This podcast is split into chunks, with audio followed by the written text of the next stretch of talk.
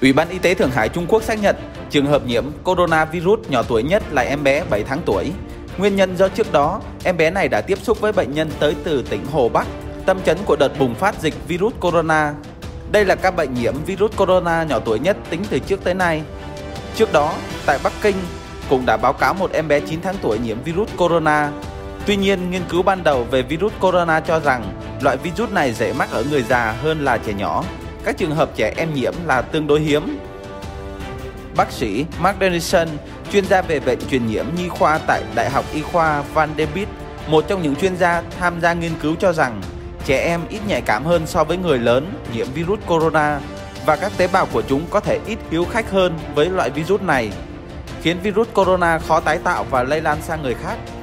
Một bài báo được công bố trên tạp chí y học New England Journal of Medicine hôm thứ Năm đã phân tích đặc điểm của 425 người đầu tiên ở Vũ Hán bị nhiễm virus corona và cho thấy không có trường hợp nào dưới 15 tuổi. Đến hiện tại, người trẻ nhất chết do căn bệnh này là 36 tuổi.